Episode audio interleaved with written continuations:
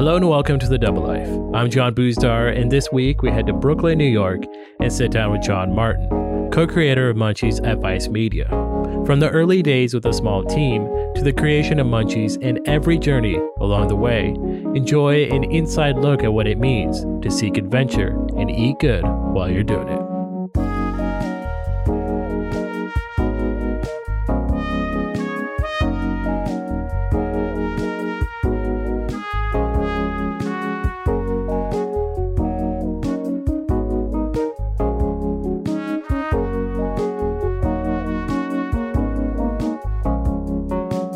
John Martin.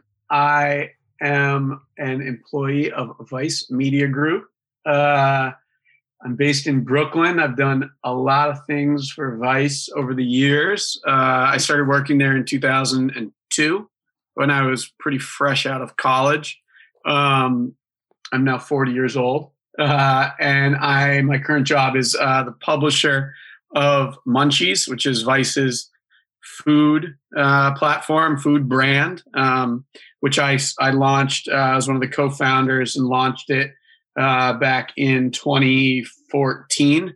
Uh, it was a it was a show we did before that, and then we decided to make it a little bigger, make it a brand, make it a big part of uh, the Vice ecosystem, the Vice world, and uh, we made it into a we made it into something more than a show, and it's kind of grown quite a bit, but I've done a lot of things at Vice before that. Everything from sales to uh, produced videos, hosted them, even um, written for the magazine. I was the magazine publisher.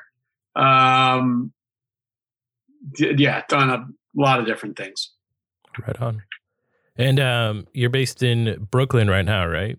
I am in Brooklyn. I have not uh, fled the city like a like like some coward non-New Yorkers have. Right. Did you uh, grow up in New York your whole life, or you kind of came over here? No, no. I uh, I grew up in Maine. Um, I lived in New York State since uh, 1998, and the city since 2002. Cool.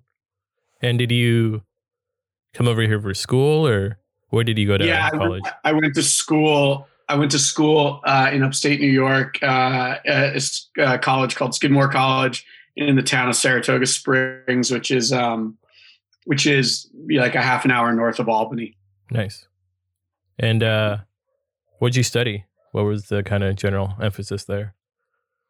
Uh, I studied. Um, my major was a combined and sociology anthropology major mm. uh, and then i had a business minor um, which you know I, I, think probably at the time uh, i didn't really know why i was doing that and i like i didn't really if i had to go back on it i probably wouldn't have gone to college mm. uh, at that point um, it's a you know it costs a fortune number one and i think a lot of the the the skills that you learn you can learn in in sort of the real world as they say. Um, but you know i wasn't like terribly passionate about anything in that regard in college. And it was um, i sort of it was in I, I found those disciplines more interesting. And quite frankly i was probably just better at them mm. uh, than you know other other, you know, maybe like STEM type disciplines, um, which you know I've never really had much of an aptitude for. So uh, I guess I just gravitated to those. And but you know, looking back on it, I see that those really sort of set the foundation for what for how I view the world, but also what I ended up doing, um, which was a lot of sort of like cultural aspects of media and how that intersects with business. Nice. Super cool.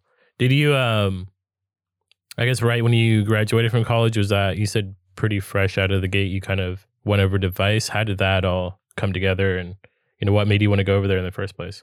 So I had I had seen copies of Vice magazine um, throughout like I don't know the late '90s and uh, early 2000s and just here and there i'd seen copies of it we didn't distribute they didn't have distribution at the time in the small the small town I went to school in. But if I was in New York City or like saw friends in Boston or whatever, I you know they would have copies and and um, at the time uh, I was working with a buddy uh, and we were trying to get like a, a, a t-shirt line off the ground hmm. and um and and you know he was really keen on on Vice and was showing me it's like this is the type of magazine I think Vice even had like an e-com store at the time he said, you know, this is the type of magazine that we should be advertising in and all this stuff.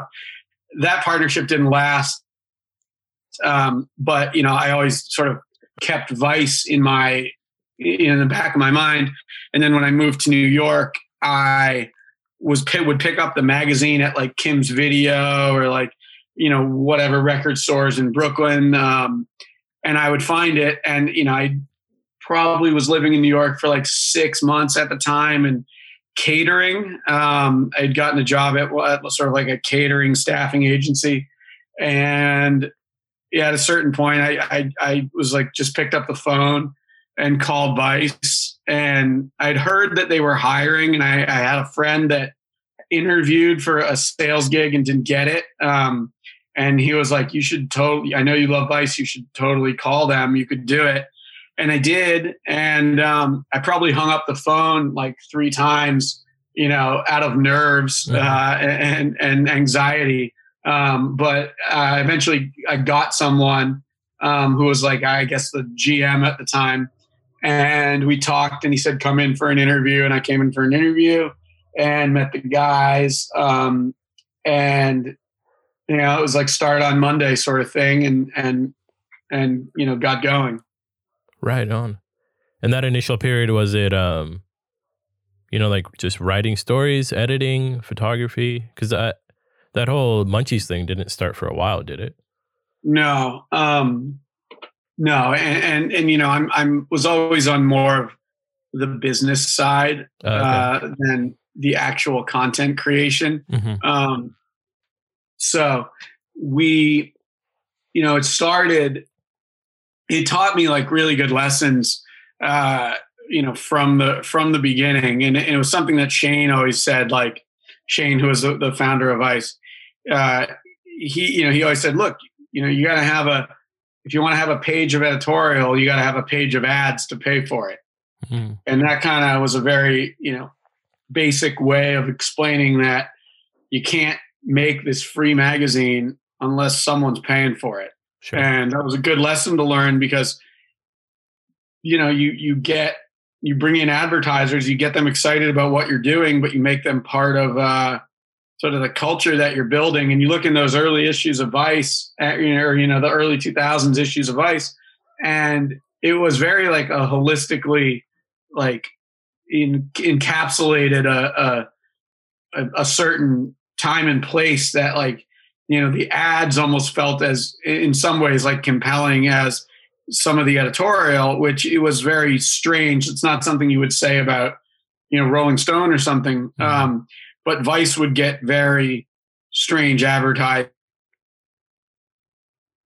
because it was all sort of part of our uh, part of that that world of, of of vice at the time which was very much um, you know downtown metropolitan cities, music, and fashion, sort of those cultures interweaving with each other, and um, it, it, was it was a it was a cool thing to be a part of and build. Um, and then you realize that if you want to do something interesting, there's only so much money that you can have out of the editorial budget.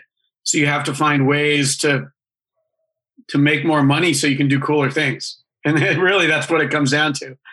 And you know, if you can find a brand that will uh, underwrite something amazing that's both good for your business and your brand and your audience, as well as their business and their brand and their customers, then it's a great way to you know it's a great way to grow. Uh, it's a great way to grow your business and your. Yeah partner's business, and it and it creates a lot of value. It's uh, it was it, it was were very interesting challenges, and this is this is even pre this is like pre internet video days. So it was like you had to get kind of creative on what you do, and um, you know everything from buy an ad in the magazine to sponsor a party to you know let's make a mini mag of of custom content for you. And then you know then of course video, digital video hit and, and everything changed. Sure.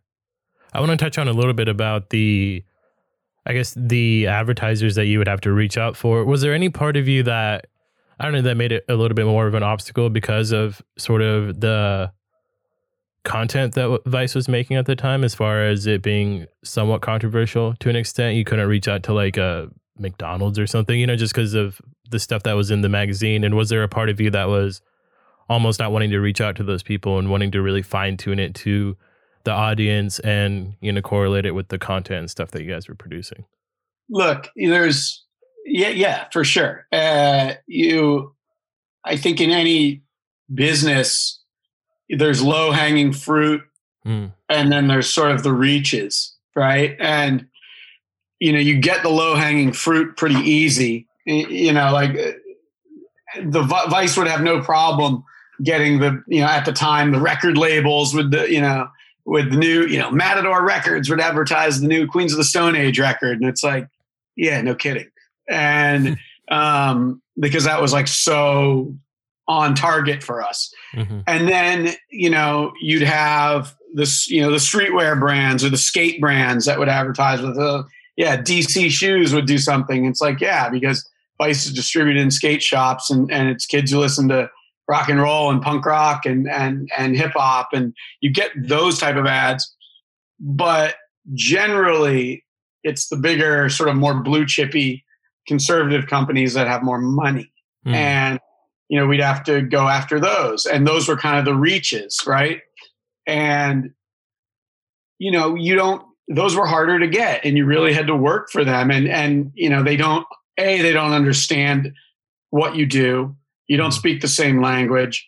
Uh, B, they look at some of the content and they're like, that's way too freaky. I remember, what was it? There was one brand they said I remember they told us that like yeah something like Maxim was too freaky for them, and so like Vice would never you know hmm. never be good for them, and, and they'd never be able to work with us. And you know it kind of made me realize what we were up against, but you just chip away at it and you show the value and it look if the audience really cares about something you know the the brands and the advertisers will get on board, right? You know, you could have the most acerbic, you know, scandalous, uh, un PC uh, media property, but if your audience is big enough, right? If your audience is big enough, the advertisers will want to be there, and they'll put aside their their their qualms. But you know, at the time, that was the Vice's problem was we were a small magazine and the content was pretty risque and uh, yeah, that was the challenge is showing them the value of our of our at the time very small media company. And look it's it's become um, you know looking back you know it's almost 20 years. Looking back you know now we have a massive audience. Uh, the content is definitely still cutting edge um, but it's not uh, it's not puerile for for for shock value's sake, and um, it's uh, it's much easier. And and you know you know pretty much every brand in the world at this point is you know sees the value of working with us, which is uh, you know ma- makes I think the sales aspect much easier of the job. Mm. That's awesome.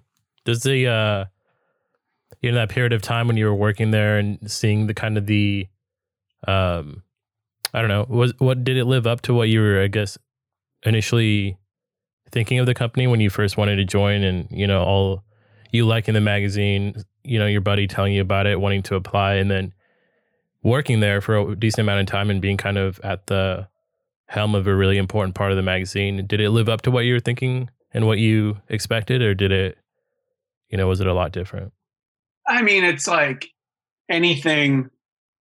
There's there it's like when you meet your you know there's a there's a sort of a, a an expression that you know you don't want to meet your you don't want to ever meet your heroes right you know mm-hmm. because they usually disappoint you i think there's it, that's not totally accurate for for a situation like this, but there's there's always what you think something is going to be like and then what it actually is. Sure. Right. Mm-hmm. And when you look, uh, Vice is an amazing place. To, it always has been a pretty amazing place to work. Um, you know, there's certain things you discover, right? Like, oh my God, there was no heat in the office sometimes. Mm. And you're like, it's really cold in here. And, you know, there's things like that where you're like, oh, I wasn't expecting that.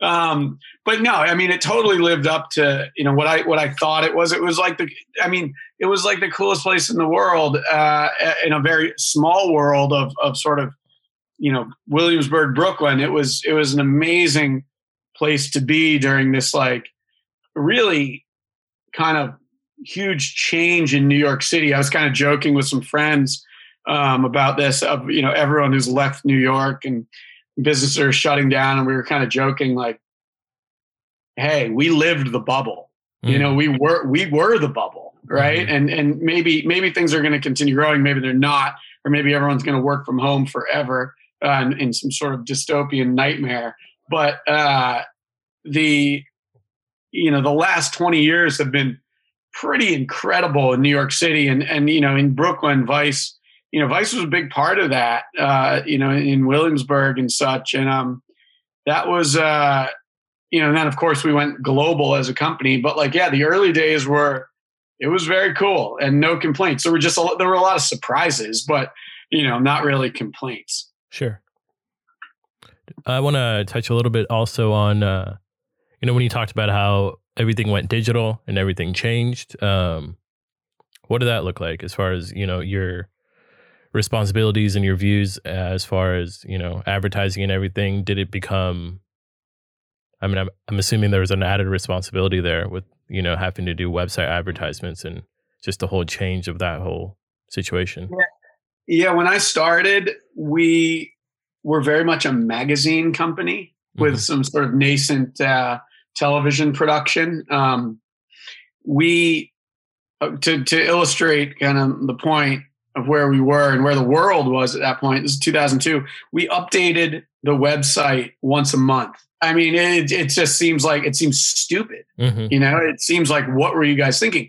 But really, websites aside from you know like your your your AOLs or whatever of the world back then, websites weren't really cranking out daily content. Maybe some of the news sites were, mm-hmm. but uh, you know, it was the, the media companies were very much still television networks or magazines, right? And those are, you know, you got your nightly news. I mean, you got your nightly news or you got your monthly issue or weekly issue or whatever.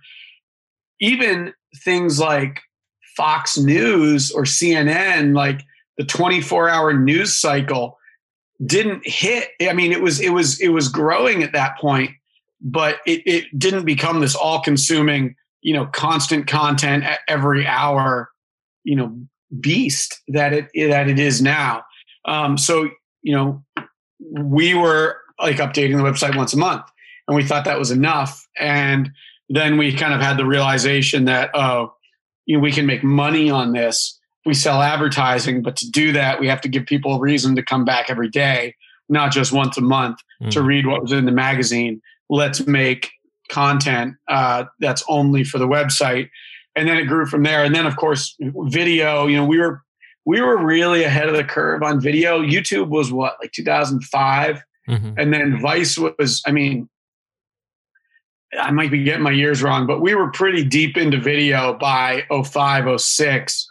Um, and, you know, even before eh, just having it on our own site, we were one of the first sites to really go deep into building our own brands on um, on our own site and, and, and running our running our web properties as kind of a TV channel and just programming you know different formats and creating new IP, um, new brands and and sort of telling different stories that we could tell on camera and not in the magazine. And that's when the growth went went crazy. I mean, it really, it, you know, it, it, it seemed like divisions popped up overnight. Uh, you know, in terms of well, you know, I remember one day, you know, it was our our our uh, we are giving a tour of the office, and we'd say that we'd point to one guy sitting at like a folding card table uh, with like earbuds in and a laptop. We'd say, "Hey, that's Jake."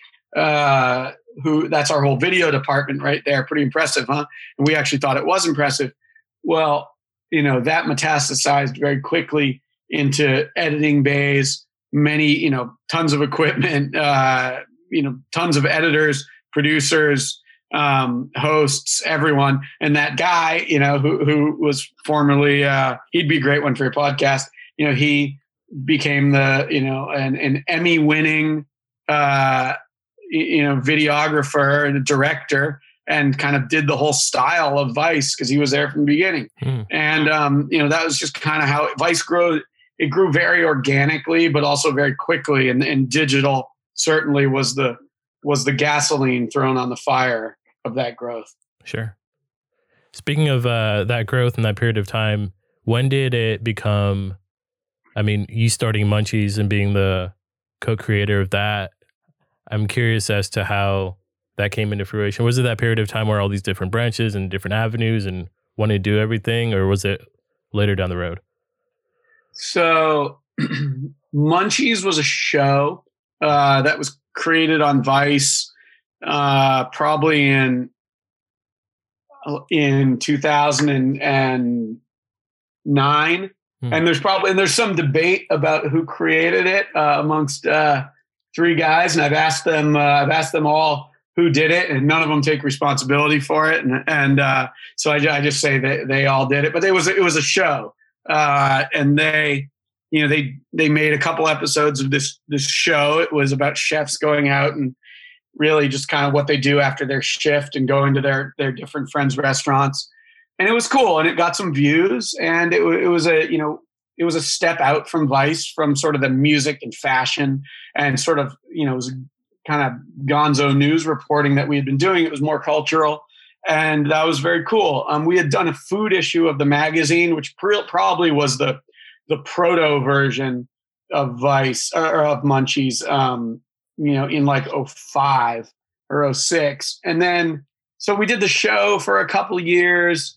Um, you know, like we, it, but it wasn't, it wasn't a like regu- regularly scheduled programming. It wasn't anything that you know, we really took the market uh, that heavily. I mean, it was kind of shoot one whenever you want. I'm, you know, it's like I remember I shot one when I was on a shoot uh, in Moscow, like hmm. in 2012 or something, just for shits and giggles. I was like, hey, we have an extra day. Why don't we shoot an episode of Munchies? And so we did. Um, but then around like yeah 2012 or, or 2013 we decided to make it more of a of its own site. We we called them verticals at the time, and we had started uh, we verticalizing, if you will, making these new brands with Motherboard, which was mm-hmm. our tech platform, mm-hmm. uh, and then and then Noisey, which was music, that came up. So we realized like our expansion, we had we had been expanding internationally a lot right? Uh, and that was sort of the first phase of our big expansion. And then we realized that we, you know, we were we were pretty worldwide by 2010 or so. And then we said we got to expand into more um, subject matter expertise, right?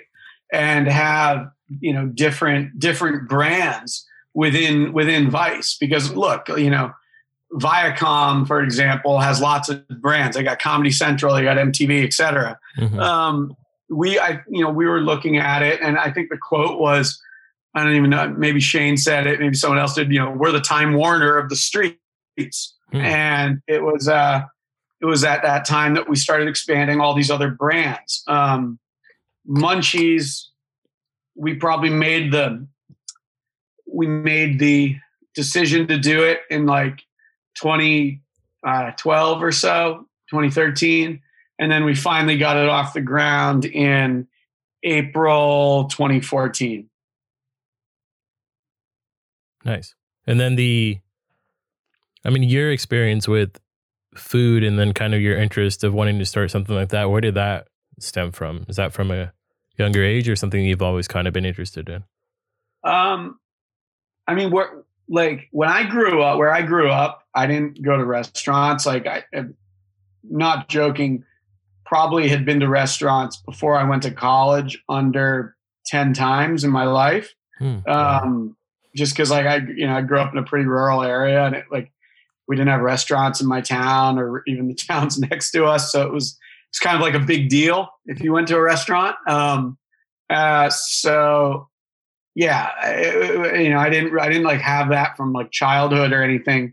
Um, but you know, just living in New York City, you know, 20 years ago in New York City, there's a great stat. It was something like, I don't have the source, but uh, it was something like there were half as, or, or, or yeah, half as many bars and restaurants 20 years ago in New York City than there are today. Hmm. Um, so when you're when you live through that that growth, it's hard to not be a part of it and or at least notice it. And um, and then being advice, you know, you you're working in media, you're going out for dinners, you know, you you go out with with clients, right? You get to go, you get to travel, and that was it was very cool to you know be able to be you know 23 years old or whatever and travel throughout the country on business and you know sort of see things that uh, oh hey we got to go out to dinner with the american apparel client. Okay uh, let's go somewhere in la let's make a good dinner. And you know uh, you know shane and and and Suroosh you know we're always you know very into you know you know sort of uh, sporting restaurants and taking us you know out like we'd have you know sort of team meetings. We, you know, I guess you'd call them at restaurants that would start in the afternoon and they'd go to late at night. And you kind of just appreciate restaurant culture. And, and, you know, the magazine started in Montreal and that, that, that was much more, that city is much more, uh, European in that way. It's sort of a very food focused city. And, you know, I think that, that mentality kind of was pervasive with with Vice because we we just quite frankly spent a lot of time hanging out in bars and restaurants, hmm. and that rubs off on you. And so then you realize that the people that work there are have interesting stories, and you know there's uh, there was the whole like which I, I think it's kind of ridiculous, but there was the whole uh, like chefs are the new rock stars thing, hmm. and that was you know a, a a concept that was floating around quite a bit. And you know it's it's a little silly but there was something to it in the sense of like people started getting obsessed with with this young these younger chefs that were making names for themselves. And and we were you know we weren't the first food website by any means um, but you know we were the first one to go really really hard into video. Um, most and you know it was mostly the food websites at the time were who's opening and who's closing and what's the latest scandal.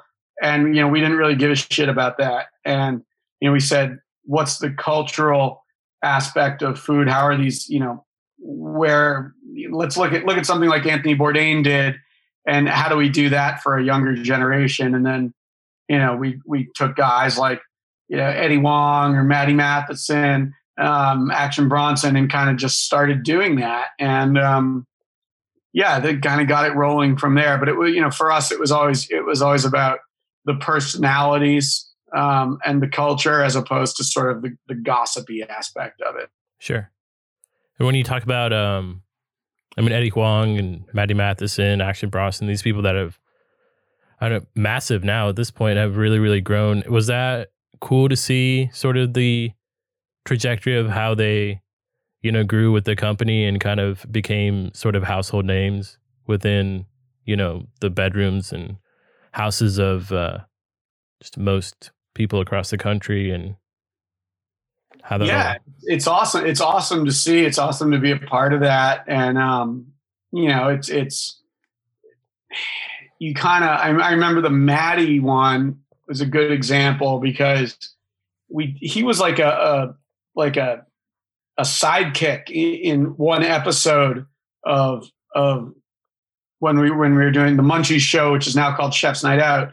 He was sort of like the sidekick in the background of hmm. of some episode, and it was a good episode, but it wasn't about him. He was just some, you know, kind of crazy character in the background.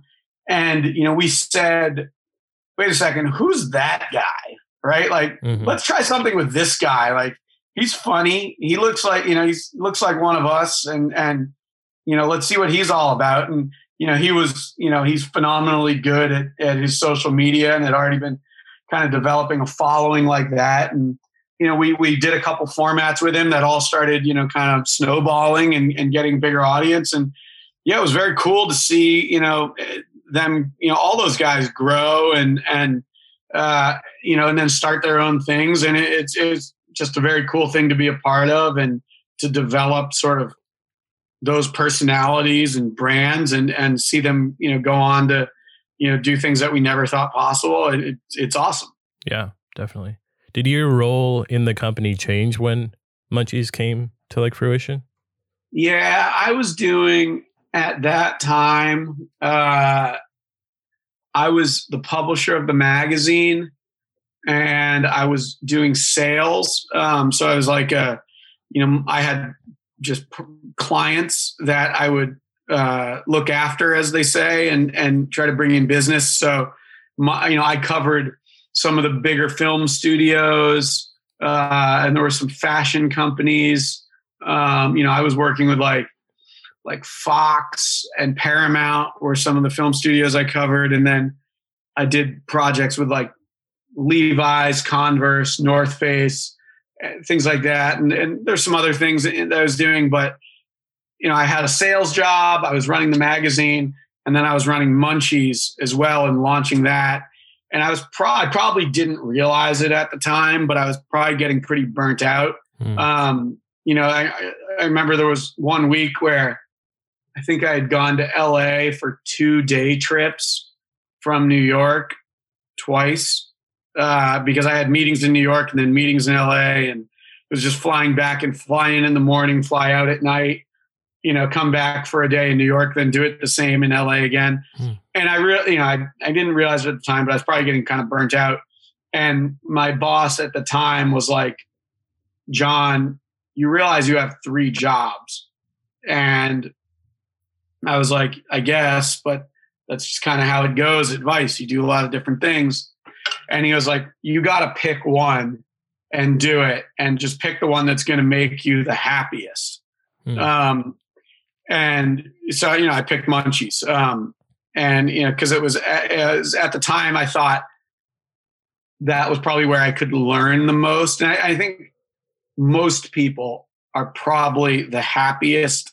I know I am at least. I don't know about everyone, but I would think that most people like to learn things uh, in a job and and find new challenges. And when you've kind of mastered something, it gets a little boring. Um, and that's probably leads to burnout. So Munchies was the freshest thing. And, you know, I felt that building a brand was the biggest challenge and where I could learn the most and, and have the most impact. So I, I chose that and um, kind of passed off the rest of the stuff. And uh, yeah, became my life became cheeseburgers and white wine. Yeah. What were uh, you know, a few of those original, you know, initial obstacles that you had to overcome with building the brand and, you know, bringing it to where it is now? I mean, people just don't believe hmm. in the beginning, right? And you kind of got to shove it down their throat in a way uh, and, and make them believe, right? And the only way to do it is is just to take the bull by the horns and and and build something, right?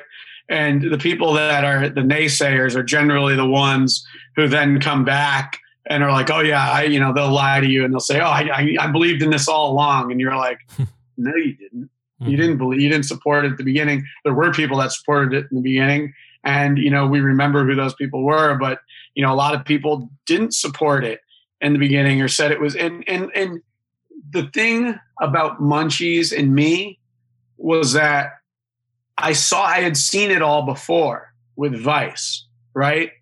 You know, it was, I had seen all the problems that Vice had and all the growing pains and, and people not believing in it. And, you know, you having to kind of just make it a real entity on your own. I saw what Vice did and what, you know, Shane and Suroosh and, and everyone on the team did with Vice.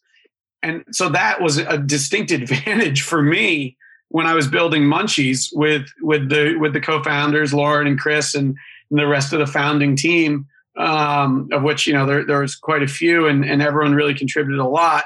And you know, you you have you realize that there's pitfalls that you're going to run into but if you know what those are because you've already had the experience like i did with vice you can avoid them um, so I had a distinct advantage because, in a way, with Munchies, I just ran the playbook that Vice ran, you know, kind of 10 years prior. And I just kind of updated it for food and for a more digital focused world. Um, and that was how we did Munchies. And I think, I think Munchies really benefited from that um, because we had, it was launched by people who had a lot of experience at Vice. We didn't bring, um, you know, we didn't uh, just sort of, you know, no knock on the interns, but we didn't just like pass it to the interns. Mm. Um, we, you know, we certainly had uh, help from all sorts of the company, but you know, we had it was launched by people who had a lot of experience in building the Vice brand, and I think that's why Munchies is still really successful. Is you know, it was built on a very strong foundation. Sure. That's awesome. I'm also uh, curious how you, as an individual, have grown, you know, throughout all these years of, you know, initially working at Vice, you know, pretty early out of college and, you know, all the different things you've done at the company and then sort of, you know, starting Munchies and, you know, all the development and everything that went into that. As a person and just who you are, have you you know grown a lot? Have you learned a lot, and what were kind of the main things that you you know took away from that experience? Yeah, I think um, there's two two sides of maybe the same coin because they they clearly go together, and the, I think it's the best things that people can learn are how to be humble and how to be confident, um, and they they are they're very much cousins of each other. Uh, and I, you know, I remember coming into Vice, and I probably wasn't confident in some regards, and I was probably overconfident in others. And then, you know, there's a probably at times there's a certain lack of humility, but you start realizing that you have a lot to learn and that there's people that you can learn a lot from if you just keep your fucking mouth shut or just ask the right questions uh, and not go in like you know it all. Hmm. Um, that is a that's a skill that is hyper important in anything you do um, is to listen to the people who've done it right? You know you can take criticism it, it's best to take criticism from people who have done what you're trying to do right?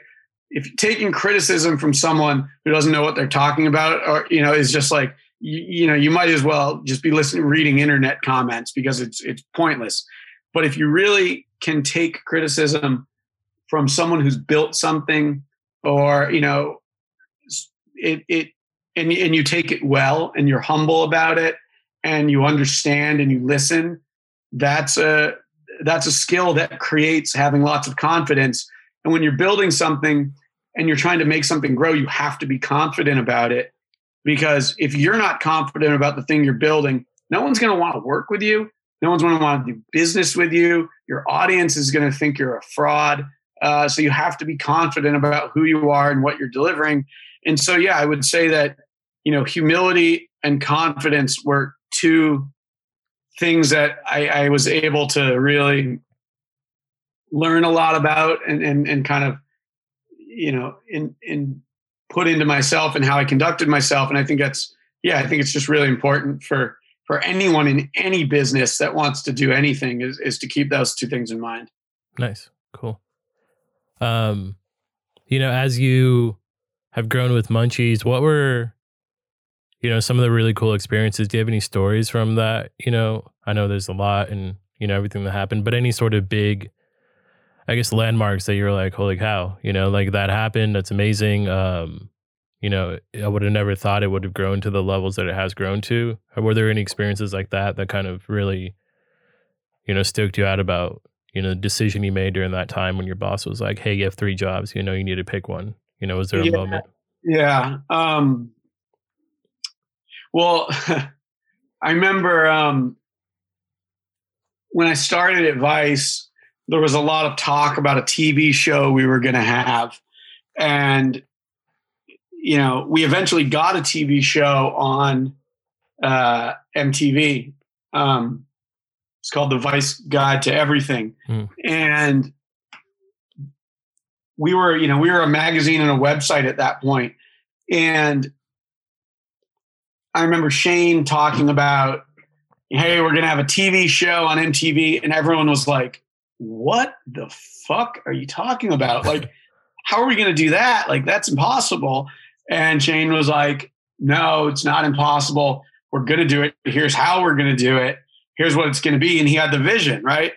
And then we did it. But from where we were sitting at the time, we didn't believe it, right? And then it happens and, and you're part of it and you believe it, right? Hmm. And I remember that delta, right? Like that, you know, for that sort of going from the level of how can we do it, a TV show? I, I think that's impossible. To where, you know, where we were, you know, five years later after that, which was, hey, we're going to have multiple TV shows. We're going to be, you know, this massive youth media company globally. It was like, oh yeah, yeah. Well, we can totally do that. I, I completely see how we're going to do that. Um, that was a an easier mental leap than we're going to have one TV show, right? And so that was very cool. It's you know once you once you get some wins under the belt, you know you you get bigger aspirations and it becomes you know it becomes a much um you know you, you can you can see you can see the roadmap to success much more clearly than you could before you've had success um you know with munchies i remember when we started it you know it was like we're going to do some shows and have some stuff on the website. We had all these grand ideas about what else we could do with it. And you know realizing that big projects you know it's it takes a long time to get them off the ground. Um, and it's a it's not something that you know you, you have to put them into motion almost immediately if you want something to happen um, you can't wait and, and wait around and and and you know let things grow organically. Like organic growth usually means there's someone who's working their ass off behind the scenes right? Hmm. and you know with munchies it was you know hey suddenly we were doing festivals and that was a big moment.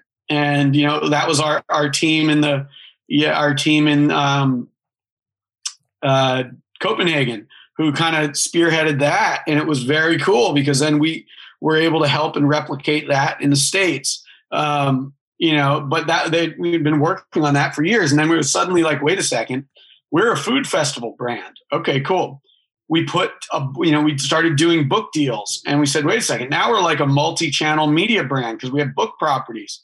Um, then we said how do we do more physical? And and we did a deal for a food hall and you know now we have the munchies food hall which is opening up very soon. It's been like a very long process but big deals take a long time to actually get going especially if there's something that physically needs to be made. So um, it's uh it's a very you know realizing that it, you know it's a long road and a lot of hard work but if you're able to sort of have the vision of what you want to do all it takes is the motivation to start it to start it going because you know it's it's another Shane quote but I, I fully subscribe to it and it, it's you know momentum is a motherfucker and it's completely true it's once you start down a path and and you get a little momentum it's hard to st- it's harder to stop than it is to keep going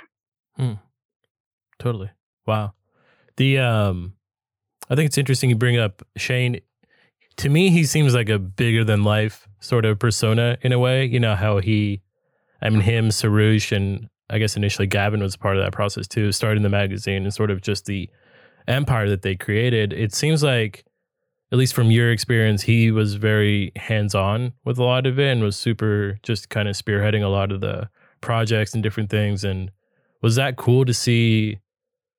I guess the owner of such a massive company be so, I don't know, just have a close relationship with him and to have him just kind of walking around the office and, you know, kind of being there and not being this big figurehead as you would see in more of a business with like a massive CEO that most of the people will never talk to, kind of thing. Sure. Uh, it, it, look, it's it is super cool, and, and you know, it's it's some people become you know legitimate celebrities, and it's like mm. it's like shocking because you're like, it doesn't seem like that to you. You know, it's just like, oh, it's this person I know, this friend or coworker or boss or whatever that just suddenly became huge, and you're like, but it wasn't suddenly, right? Right. It took forever. You know, and, and we always kind of joked. I don't know if we still joke about this, but you know, Vice is kind of a, a 20 year old or 25 year old startup, right? Mm. Like, you know, it's like it still kind of feels like a startup company in a way, but we've been going for 25 years. And that's, uh, you know, that's actually a, a great, a great amount of time. And, and to be able to maintain an audience for that long is shows you have to grow and you have to evolve. And, and part of that is elevating people within the company who have, you know, something to offer, whether it's on screen or whether it's behind the scenes. And, you know, you've interviewed a few. You know, you interviewed Thomas, you interviewed Ben. And, you know, Thomas, for example, started off as I, he was an intern, as far as I remember. Mm-hmm. Um, and then he grew into this, you know, he's a great editor, writer, and then TV host. And, and that's super cool. Um, and so for me, it's just like, these are just like people within the vice world and you know unless i stop and think about how crazy it is it doesn't seem crazy if i stop and think about it i'm like yeah it's completely insane um, but you know I, I, I think there's definitely i mean i've definitely had people at Vice you know who have been like whoa you've met shane or you've met Suroosh and it's like yeah i have um, hmm. and you know and i think it's actually interesting now you know, Nancy came in as CEO and she took over from Shane. And, you know, she's done a really good job of getting known amongst the staff and, you know, having a very like open door policy because, you know, I don't think it's, you know, I don't think it's uh, good for a company to just have these like, you know, mysterious figures at the top and, and no one ever really gets to interact with them. And, you know, that's, probably bad for morale and bad for a, a company. But you know, Nancy's always been from day one, you know, very communicative, and I and I I view that as like that's kind of exactly what Shane did when I was starting out. But yet there were only like twenty of us, or actually when I started there was like seven of us, mm. and then you know it was like it grew from that. But like now there's you know a couple thousand, but you have to communicate with people and show them you're a real person right? And that's how you're going to build uh, morale and people wanting to work hard and and and do their best jobs. Is you know you have to be there to to support and also tell them where when they screw up and and how to how to be be better. Um, so that's uh, yeah, I think it's I think it's bizarre when companies have these you know larger than life CEOs or whatever that no one ever talks to, that's weird, mm-hmm. right? But if they're engaged, great, be larger than life. That's cool, um, and that's probably why a lot of people work there. Is you know, there's a bit of um, a bit of sort of war mentality of like, let's go to war with the general that everyone really likes, and you know, that was uh, I think that's really important for any you know growth stage company. Yeah, nice. Um, for this year, as far as munchies and just, I mean, everything that you've had been going on, um, how has that been going for you? Is with like the virus and COVID, and you know, did you have any plans initially with munchies or you know, Vice initially, and that kind of went kaput because of everything, and you know, what well, did that look like? Yeah, it, I mean, look, every business in the world has been affected by COVID right? Um, some have had positive. I mean, it's fucked up, but some have had positive uh, uh, outcomes because of COVID. Um, there's been a lot, a lot of negative ones, and you know, look, uns- markets don't like uncertainty. Um, markets and like stability and you know predictable growth. Uh, uh, COVID threw everything into a everything into a, a, basket and shook it all up, and and it was it was hard, and especially in the food world, you know, we survive off telling the stories of people in the food world. Well, guess what? People in the food world are hurting right now. And uh, you know, unless you work for a delivery app, uh, and, or rather, uh, unless you're a stockholder in one of the delivery apps, hmm. you, if you work in the food world, you're probably pretty hurting right now. Mm-hmm. Um, and there are some, you know, green shoots, as they say. Um, but you know, we were very much uh, telling stories of, of restaurateurs, of chefs, of bartenders, uh, of people who, who, work in the food world, people that grow the food, and shit hit the fan, and that was a, a very hard thing. And and you know, for us, we just said, look, we have to keep telling those stories. So our video team um, kind of repivoted cooking from home while restaurants are closed. And so, you know, really keeping those chefs' faces uh, and personalities and voices in the conversation so they wouldn't be totally forgotten because it was kind of all we could do. Um, you know, we we had our food hall that was supposed to open in April, right? Mm. And then you know the world shut down, um, and we you know that obviously got opening got wildly delayed be- because of COVID. So, you know, it definitely impacted our business, but, you know, we have to, you know, I, I I'd been through a couple downturns at Vice before, and and really, it's it's down on what your brand is and what value you bring to your audience. And with Munchies, it was well, we tell the story, we tell the story of the world through food, and we kept doing that. Um, and so that's why, you know, we're going to be, we're going to be okay. Um, I think it's going to be very hard for a lot of restaurants. And I mean, clearly there's been a lot of closures already, and there'll probably be a lot more coming. Um, it's been it's been brutal, and people's livelihoods have been have been taken away. And you know, we've done some fundraisers and done some charity stuff that you know about your community. You know, I you know I, I saw an article on a website that shall remain unnamed, and it was talking about it. It was talking about all the the food critics talking about how they didn't want to go back to indoor dining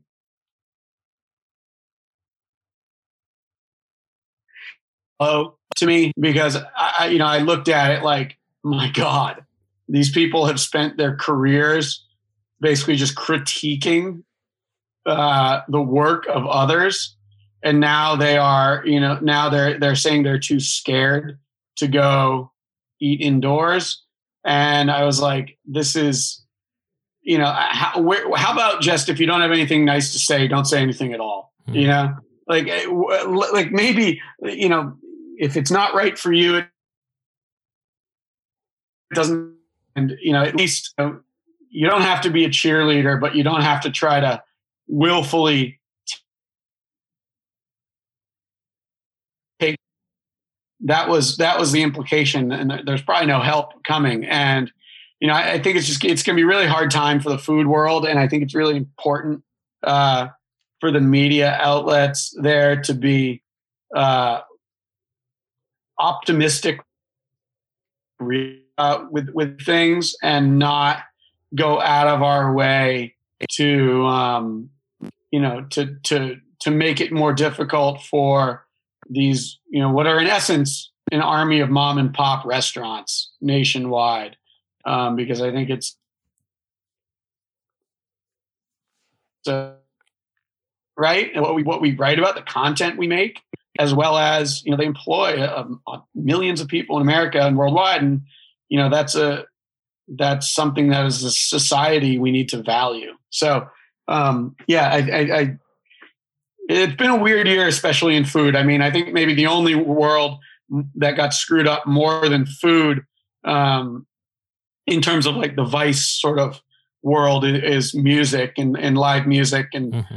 you know that's that's got you know that industry got vaporized overnight and you know you're starting to see it come back overseas now um, probably still got a little while to go but you know i think it's really important to have some um, compassion for people that worked in those industries and, and want to get back to it because it did you know food music those things did bring a lot of joy to a lot of people and those are things that we should, you know, remember as that we need to get back to that.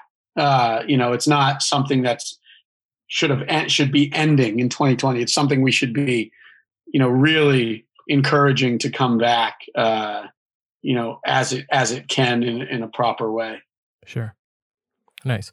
As we uh, you know, sort of wrap up a little bit, I'm. I guess I have one last question. Would just be, you know, throughout your years of traveling and interacting with all kinds of people. And you know you talked a little bit right there towards the end about you know it bringing joy to people's lives and the importance of food and you know munchies and everything that you've done as long as, as far as you know creating an avenue for that. What have you learned from the you know people you've interviewed? And what have you learned from you know traveling around the world and interacting with all these different type of people and kind of sharing their stories um, what are some important takeaways from that?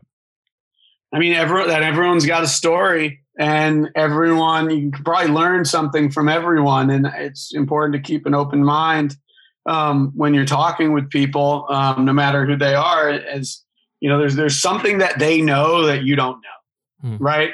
And you know, there's something that you know that they don't know, and and you know, you're probably trying to come together as humans. And I guess this is probably my anthropology degree from mm-hmm. 20 years ago, probably paying dividends right now. But it's the reason that humans come together is to share knowledge and experience. And, you know, I think it's one of the coolest things about working at Vice is just meeting like and doing all these weird projects that seemingly have nothing to do with each other um, and developing sort of a super diverse skill set and, and, and network of of connections that you know you know it, it was I, I, remember having a, a, weird moment where it was like you know being on in a pitch meeting with some you know like the the head of marketing at a movie studio and then you know shifting to you know talk with someone from a from a uh, uh, a commercial uh, spaceship company hmm. uh, negotiating some tickets on a flight to then dealing with a band on something to then dealing with a chef uh, to create something. And you know realizing that you're like wow i did all that in the course of one day. That is really bizarre but really cool that you know vice is one of the only companies i think on earth that you can have these interactions with such a diverse disparate group of people who you know seemingly have nothing to do with each other other than you know vices that sort of connection point. That's always been a, a for me a very um, attractive part of uh, of the job. Yeah. Nice. And then uh you know as we wrap up i i mean lastly i want to thank you so much for sitting down with me. It's been an absolute pleasure. I feel like i learned a lot and um super insightful for anyone who's listening. I think you know everyone's going to enjoy that how can uh, people, you know, connect with you, see what you're doing, and you know, follow all the cool stuff you have going on? Uh, you can. I mean, you follow Munchies and Vice on social media, just at Munchies and at Vice on all your social media uh, apps of choice. Um, that's the best way. Or you can follow me, although I just post kind of weird stupid stuff. If you want to follow my thing, um, it's I'm just John Martin IV. Um, and uh, yeah, I, I, don't know. Social media is such a weird thing. Like I actually kind of hate it now because I I really liked you know Twitter and and, and such when it was just friends making jokes, mm-hmm. and now it's like people are like doom scrolling about like the next you know hellish event on earth. And so I don't know. I think social media, when people are just kind of making jokes and having fun, is a lot more uh, brings a lot more joy into my life. Uh, so you know that's kind of uh, that's kind of what I, I do on social media. It's kind of just a a fun sort of it's a fun place of escape rather than a uh, a personal media vehicle, if you will. Sure. Um, but, uh, but yeah, I mean, look, social media is a great way to connect with everyone, and then check out. Uh, you can go check out Munchies and Vice um, on the site vice.com.